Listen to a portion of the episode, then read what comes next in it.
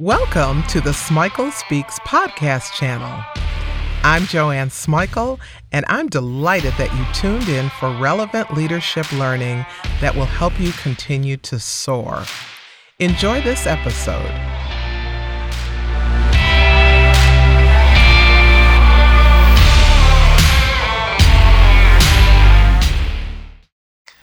We keep throwing around the word resilience.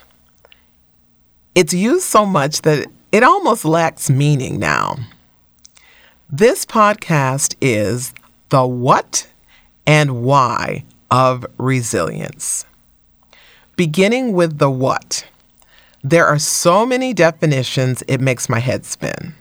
So I'd like to put out a clear definition of the components of resilience so that we can start with a shared understanding. First, it's driven from the inside. It's about our mindset and our attitudes. Resilient people have hope in spite of the crises they're facing. They have an internal locus of control, meaning that they see themselves as powerful actors in the world. Second, resilient people demonstrate unwarranted optimism.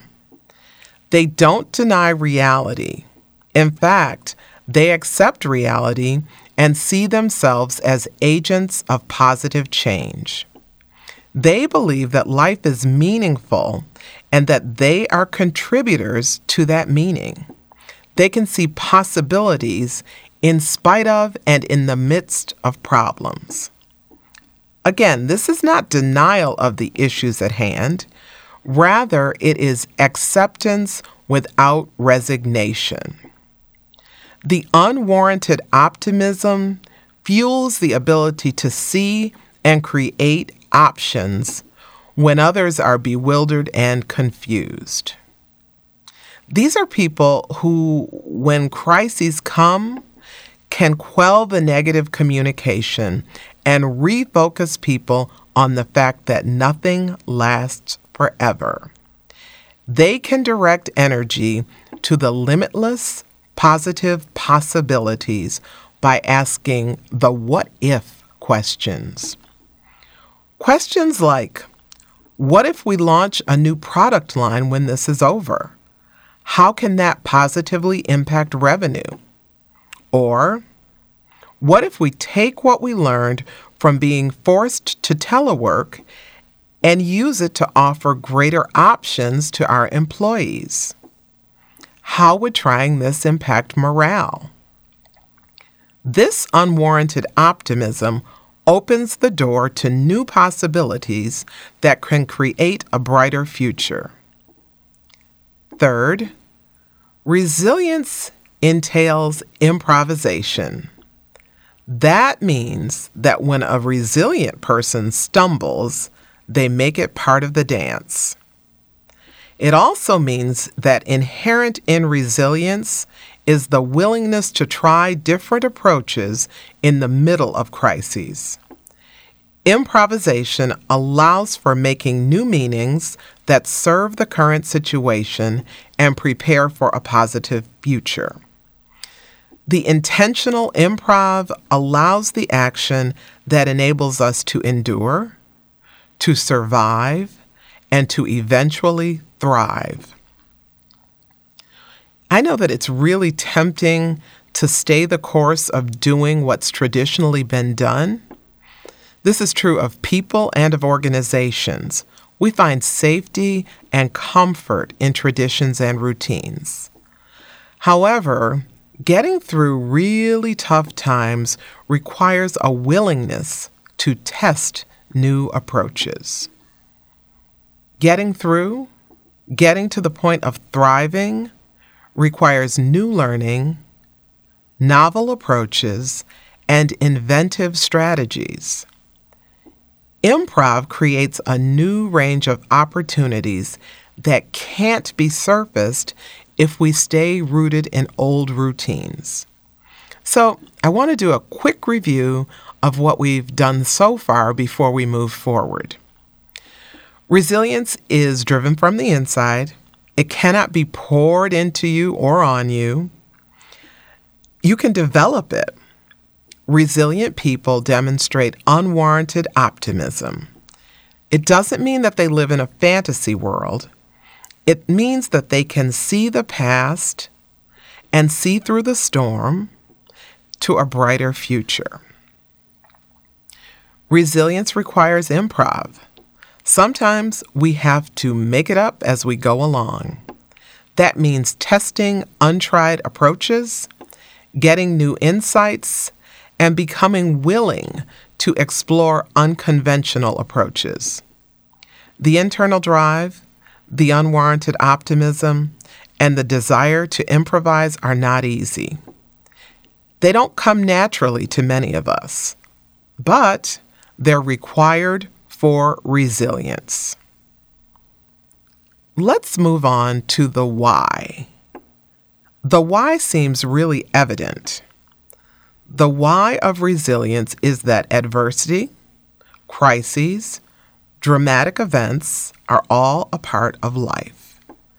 That's true at the individual, familial, community, and organizational levels.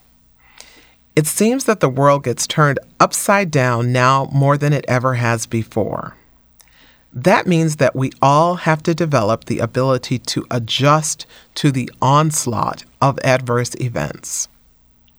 Consider all of the things that we've gone through in the past several years wars, famine, terrorist attacks, genocides, global health pandemics. Those are big picture adversities. If we reflect on our personal lives, Many of us have withstood the final separation of death. We've survived serious, if not life threatening, illnesses. Others have survived divorces. The list of traumas that we've endured and continue to endure at the individual level is potentially endless.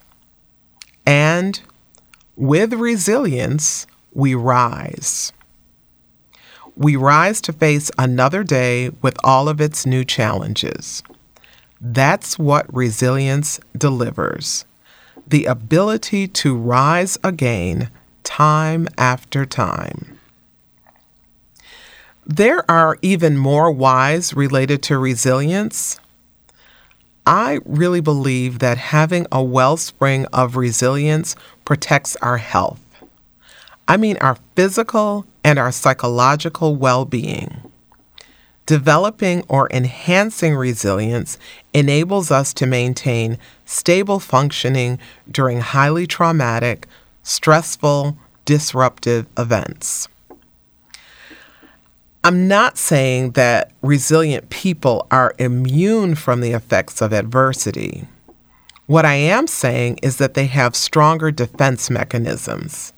So they're not immune, but they are adaptable. Adaptability is key in resilience. One of the answers to why is so that we can adapt. Rigidity is the enemy of resilience. Being able to bend, flex, and ultimately adapt is critical. One of the things we know is that things change and we have to roll with it. I can tell you this I've had to learn to adapt in this digital virtual world. I felt for a long time that I was doing just fine as a consultant and speaker, doing the, the things that I do the way that I've done them for years. My great nephew Dorian challenged me to move into the world of podcasts and an enhanced YouTube channel.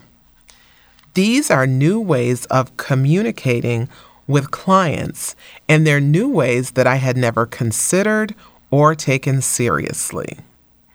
Once I was willing to adapt, a whole new world opened for me.